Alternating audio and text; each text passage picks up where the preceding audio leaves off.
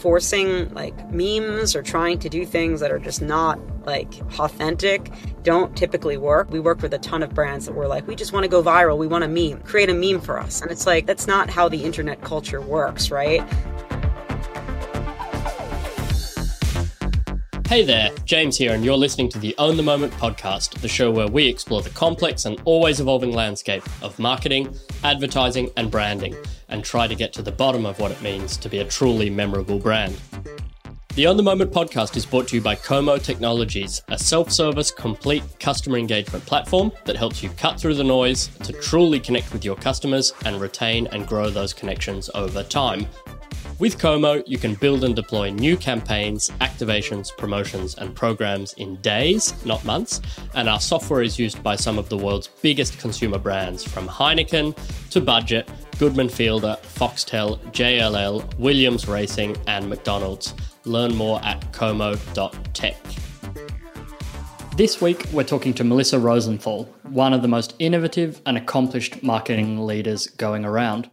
That's a big claim, but I think Melissa's resume and track record support the claim. Melissa is currently the Chief Creative Officer at ClickUp, the seventh fastest growing company in America. ClickUp is an innovative workplace productivity platform, and they're currently valued at $4 billion and have raised money from the industry's top venture capital firms, including Andreessen Horowitz and Lightspeed. ClickUp is a B2B company that does brand, creative, and marketing that feels like a B2C brand. And a lot of that is up to Melissa. I do urge you to go and check out the ClickUp YouTube channel. Prior to ClickUp, Melissa was part of the founding team at Cheddar, a fresh and internet native take on financial news, which sold to one of the biggest cable companies for $200 million. Before that, Melissa led creative at BuzzFeed for over six years, managing a team of 100 plus creatives and was involved in building out the branded content product, helping oversee over 3,000 campaigns from Fortune 500 companies, resulting in almost 300 billion views. All of that is to say, Melissa knows a thing or two about making great content and stories for the internet. We had a great discussion touching on how or how not to go viral on the internet, how brands can tell better stories, and what the rise of generative AI means for creatives. Let's get to the show. Melissa Rosenthal, thank you for being on the show. Thank you for having me. Happy to be here. Great. So I want to start with BuzzFeed. I'm curious as to how you reflect on your time at BuzzFeed now that it's in the rearview mirror. It's, you know, not a company without controversy. Some believe it's responsible for the rise of clickbait culture, while others might argue that it just made the internet more fun and engaging. I'm curious how you think about your time at BuzzFeed a couple of years on. Yeah, I mean, I think, you know, BuzzFeed at the time where it li- you know lived within internet culture really helped shape internet culture. When i started there we were 10 people in a really small office trying to figure out you know what the internet would become and how people would share content and what that actually looked like and meant. So i think you know for us it was how do we get people to resonate with what we're creating? How do we get people to share content? Um, and what does that look like? And i think building the framework for what you know would live on the rails of a lot of these platforms and the content that would be created was done so in a way that really shaped a lot of the internet culture and a lot of pop culture and mainstream culture that started out as an experiment. So, I mean, I look on that fondly. I think as things evolve over time, the landscape changes and, and new social companies come up and, and, and things evolve in good or bad ways. You know, I think once we kind of hit mainstream and we were working in tandem with a lot of these platforms, you know, they were giving us a ton of organic reach, which was amazing. And then you kind of get to a point where they're not like supporting company anymore or the platform starts to kind of take the power back. And, you know, that was always very interesting because it was kind of like the lifeblood. So there's there's a lot of lessons learned in, in kind of controlling your own destiny and not relying so heavily on um, on secondary platforms to to be the rails for the distribution. But in terms of the the clickbait conversation, we really kind of shaped that time in that place of, of what that looked like and what content looked like then. And you know as uh, as anything else everything kind of evolves over time whether it be good or bad. But i think um, from anything you know there are good things and, and it'll you know the company shaped i think a lot of the way that we we create content and share content now. Yeah, and, and I guess also like you know you were, if I'm not mistaken, one of the first media platforms that really innovated around this idea of native content and having brands actually make content that wasn't just you know press releases or or blog posts. Were you the first? I believe we were. I mean, you know, when we started out, we the big question was how do we monetize uh, the content that we're creating and how do we monetize the site and monetization was was tricky there were a couple of routes we could go which was you know put a bunch of banner ads on the site and make it kind of crapify it and make it people you know make the user experience really terrible. Um, and we didn't want to do that. We didn't want to take away from all the amazing things that we were creating on the editorial side. So we put our heads together and said what is a product that we can create that we feel confident we can sell that can really enhance people's experience or at least make it tolerable and that it can work. Um, and we're not selling you know just impressions or clicks. So you know we, we tried a lot of things. We tried affiliate products. We you know we would try to sell beef jerky and buckyballs and all these weird things that you know it didn't that was not a long-term solution. And then we thought about it. We said how do we how do we take a, a slice out of the advertising market but do so in a way that's uniquely us um, and the you know the answer was let's create content that's that's advertising, um, and let's create great content that is advertising. And let's do so in a way that the people that would consume our editorial content, you know, they would consume the brand content just as much because it's it's that good.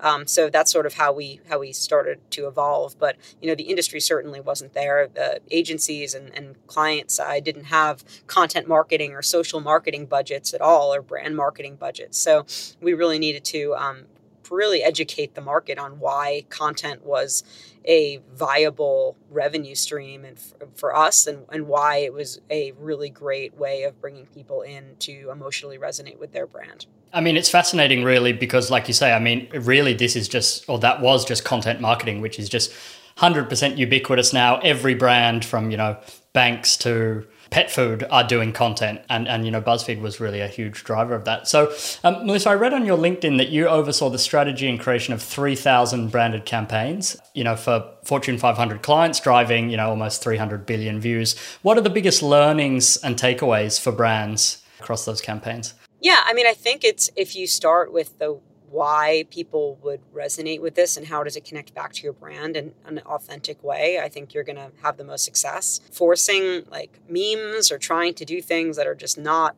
like authentic don't typically work. We we work with a ton of brands that were like, we just want to go viral. We want a meme. Create a meme for us. And it's like that's not how the internet culture works, right? So we, you know, I think the the brands that did the best were the ones that really let us like understand you know they, they, they're coming to work with us because we understand the internet. We understand why people share. We understand different audiences. And when we were able to create that way with with like that first you know we'd always find success. So it was it was a bit of freedom and the ability to really you know kind of go with the ideas first rather than just kind of like forcing things yeah, it's an interesting discussion. The sort of you know, can you plan for virality? I don't know if you remember during like the you know NFT summer or whatever it was. I don't know if it was 2020 or 2021, but remember you had like Wendy's and Burger King sort of tweeting like GM at each other. Uh, and you know, forcing that whole sort of crypto thing. I mean, it, it's it's funny now. I mean, you look back and it is just so cringe. I mean, like it's totally sort of not getting the internet culture. Yeah, it just it, and you know, you have people at the top that are just kind of like, this is how brands should interact and it's just very off and it feels very forced. And i think it's kind of like to what what seems like an inside joke like within a company or a brand like is not probably the way that you want to advertise or speak to your audiences. And i always like to go back to that like even you know here in everything we would do it's kind of like if we think this is funny because it's like an inside joke with us would someone on the outside like resonate with this because you often see a lot of commercials and you're like, what? What was that? Like, you're like, someone thought that that was a good idea and then shopped it around to everyone else that would agree with that person. And that's how they came out with that. But they didn't really like kind of serve, like, humor is so subjective and, and, and, and resonance is so subjective that you really need to kind of get a wide array of people and say, like, is this actually funny? Like, you know, and, and I, we do that all the time because it's, it's hard for us to, to, just say like all right we're going to make these decisions based on like what our little group of people think is is funny. So I think it's just kind of making sure that you're able to really understand that like humor is subjective and like that it you should probably get some outside opinions and, and work with other people to understand is it really funny before you push it out.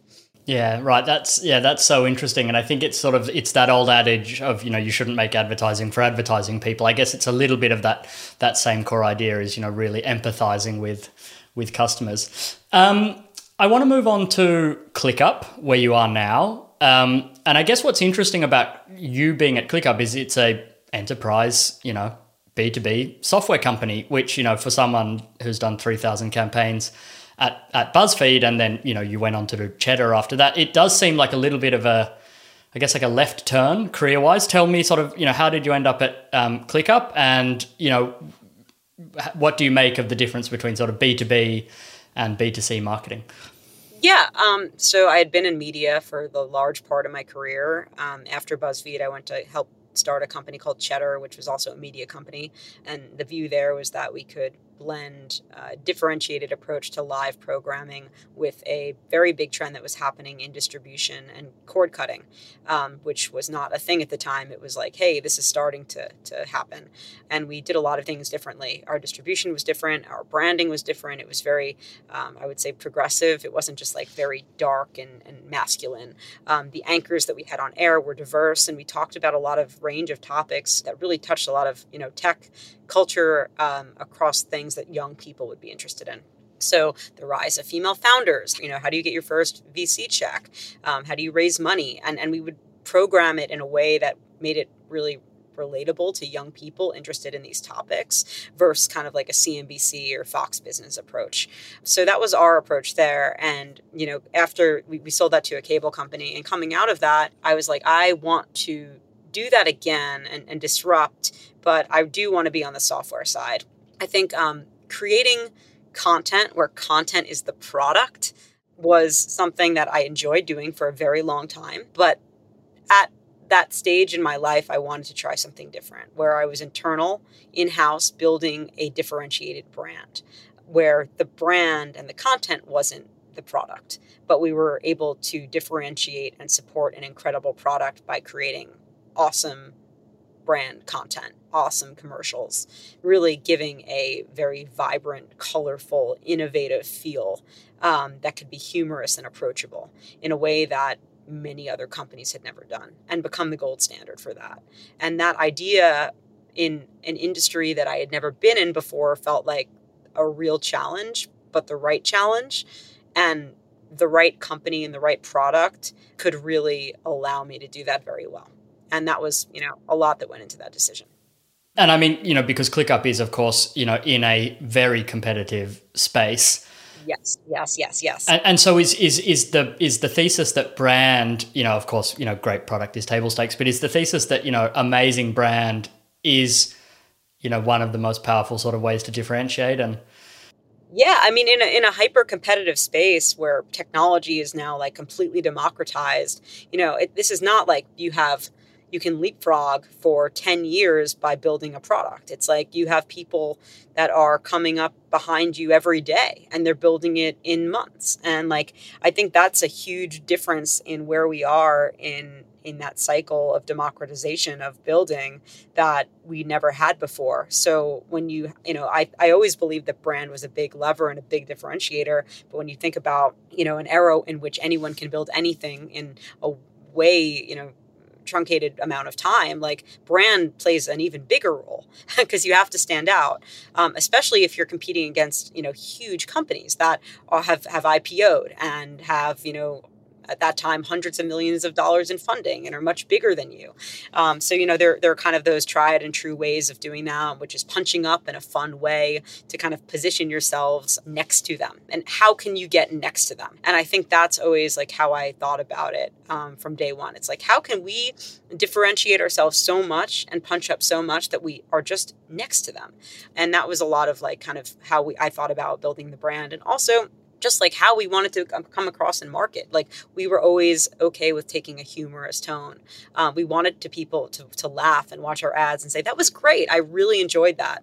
I would watch that again. And like that emotional resonance is the ability to then rent space in people's minds. I always say that like if you walk away feeling something, um, you're going to remember that. And at that time when you're ready to make a decision, that's what's going to come back to you.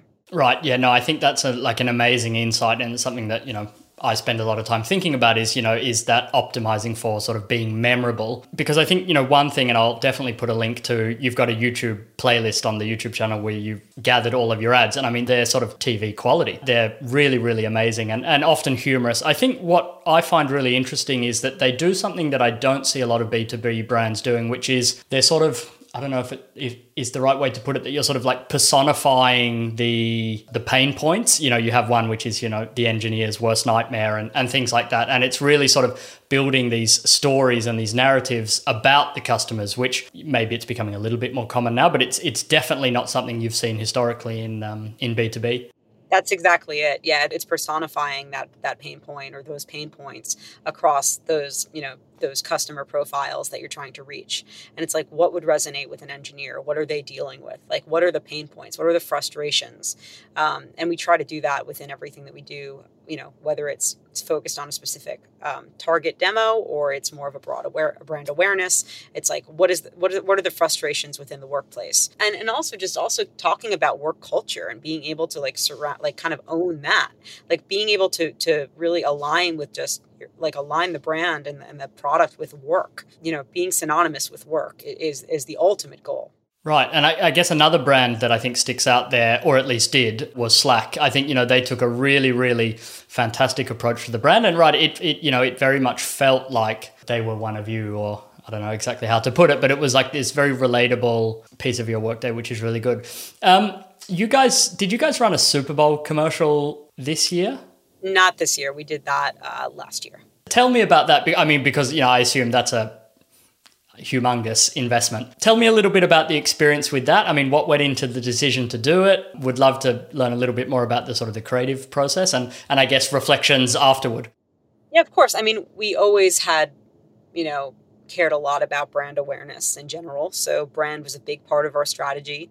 Uh, for the year prior to the to running the Super Bowl ad, we had invested heavily in our out of home strategy that spanned across all of pretty much the key knowledge cities where knowledge workers lived, um, and we had you know units on billboards and buses and and you know in, in airports. So when we decided to do the Super Bowl commercial, which is still kind of like the ultimate way to reach mass markets in in you know the US. Like it just is. It's it's kind of the the event of the year. So, you know, when you think about those eyeballs and we're like, hey, if we're able to do a great ad, if we're confident we can create something amazing, um, and we can do it for a, a good price in house, and we can take the strategy that we've uh, you know employed over the, the past year with hitting those key cities and not by a national ad, but by a geo targeted ad towards those same markets, this w- would make sense for us. So it was pretty strategic. It wasn't just like let's throw you know X amount at, at this ad. It was like, hey, let's let's double down on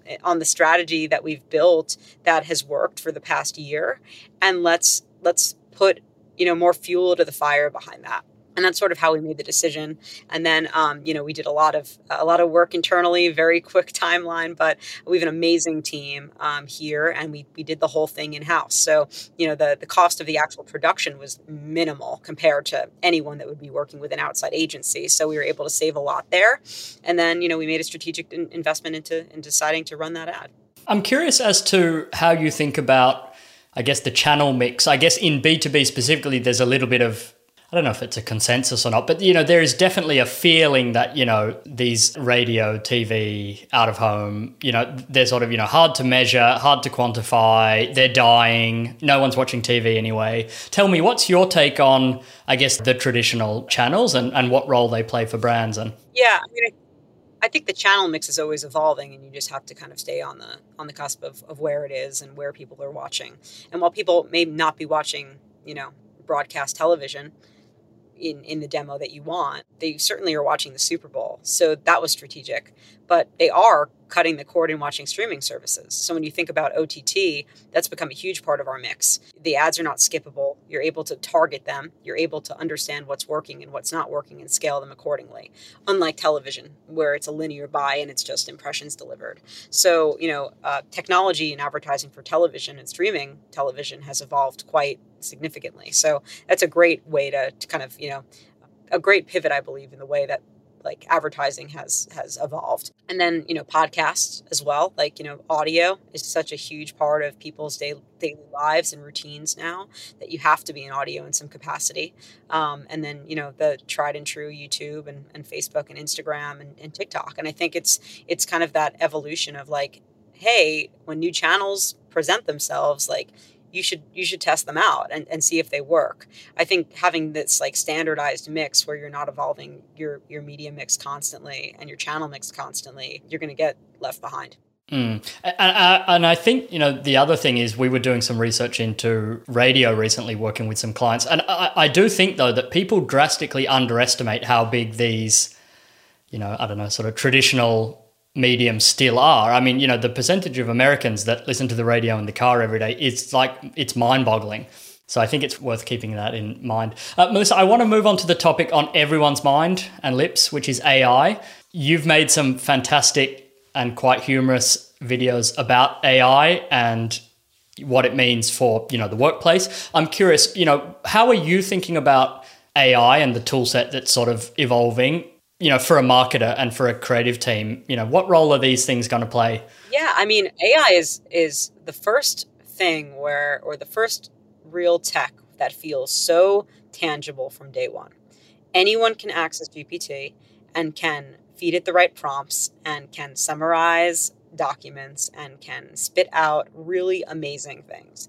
And I believe human touch needs to be involved in that process as well. I think it's working with AI, um, not letting AI just completely dictate what what it's creating. But it's it's you know it's amazing how quickly and how how much smarter it gets every single day. So I think AI is going to play a huge role um, in the workplace. I think it will probably replace a lot of the mundane tasks that we don't want to be doing or the things that like take up the the bandwidth and the brain space that that shouldn't be to allow us to focus on the things that we can actually really do well. Or you know sometimes ai can almost act like a brainstorming buddy you know, I'll feed it some ideas and it'll feed me back ideas and then I'll feed it more ideas. And it's go, it's like going back and forth with someone, which is great.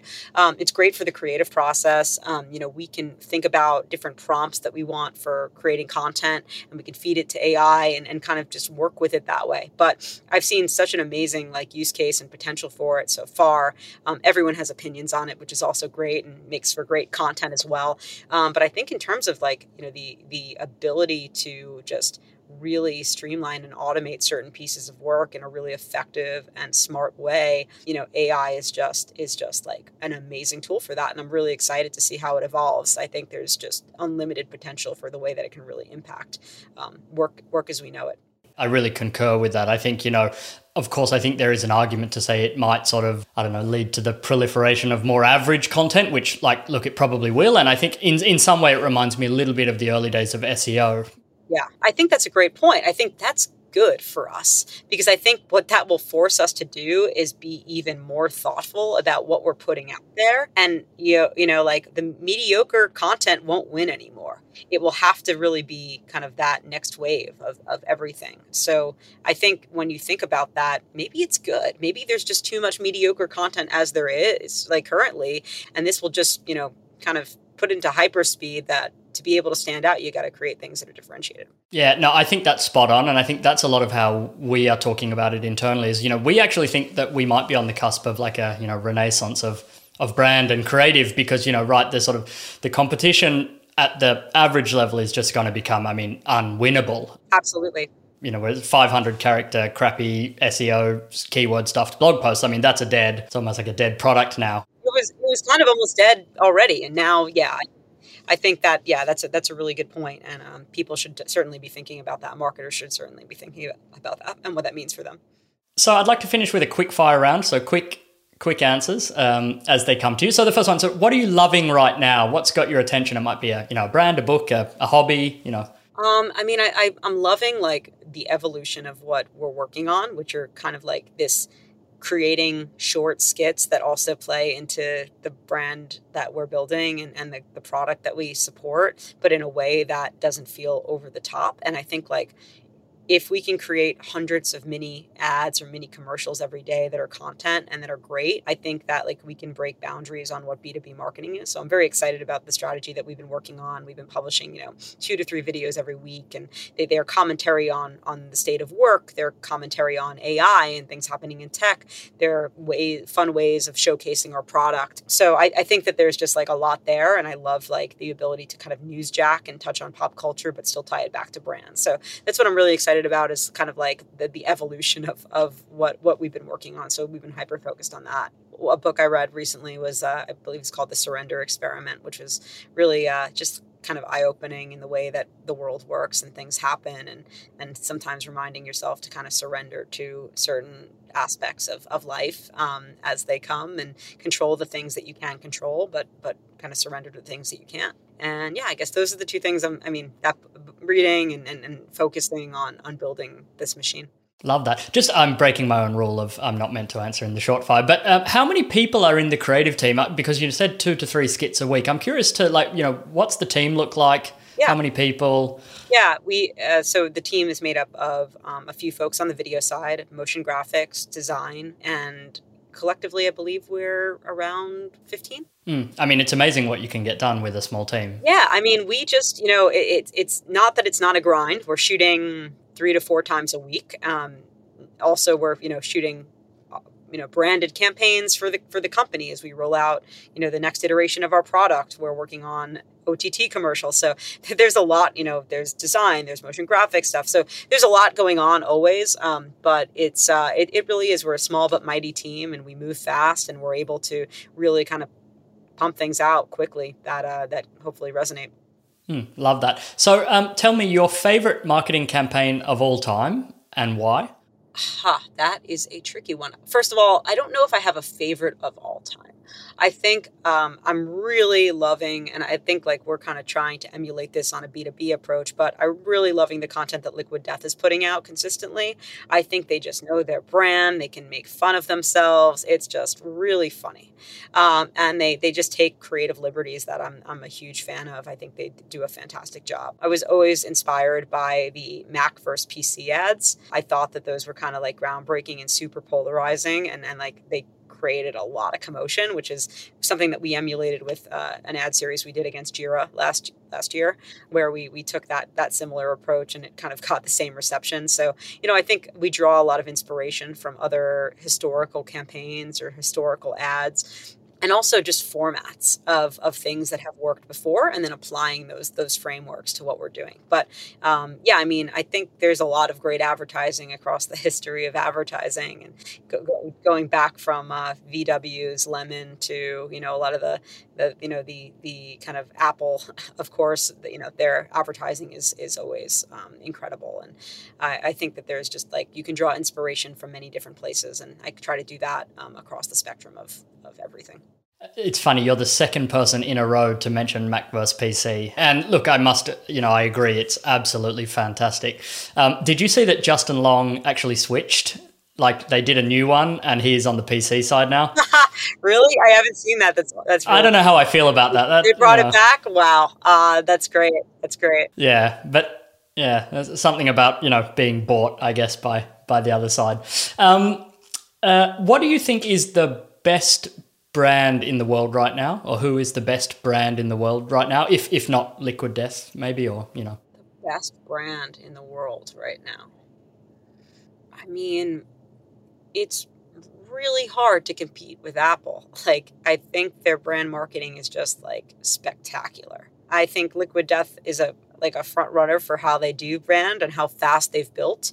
Um, but just the like the emotion and, and what Apple can pack into you know 30 seconds of content from from their user conference. You know they they just are spectacular in execution.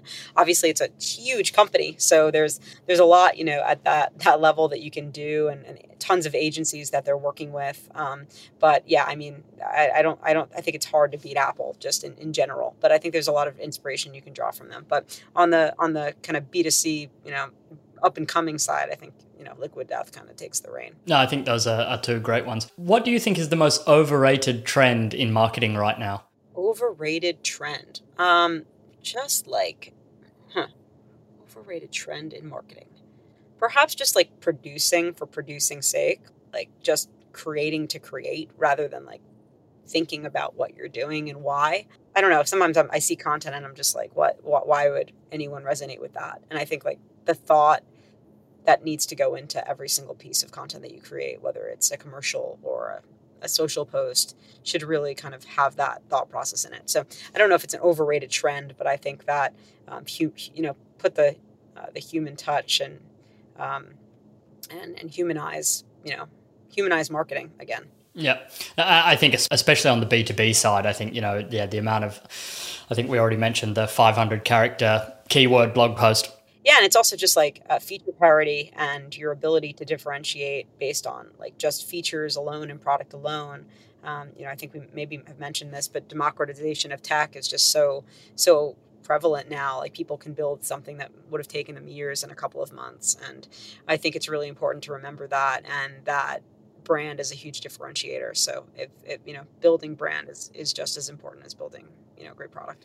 Great. Last one. So what's the what's the tactic no one is talking about that everyone should be talking about? I guess maybe it could be framed as the next big thing. I think it's it's kind of this approach of just like creating a lot of really great content um, and not doing one giant campaign. A lot of brands I see like this actually might be the most overrated trend in marketing, which is utilizing Ryan Reynolds.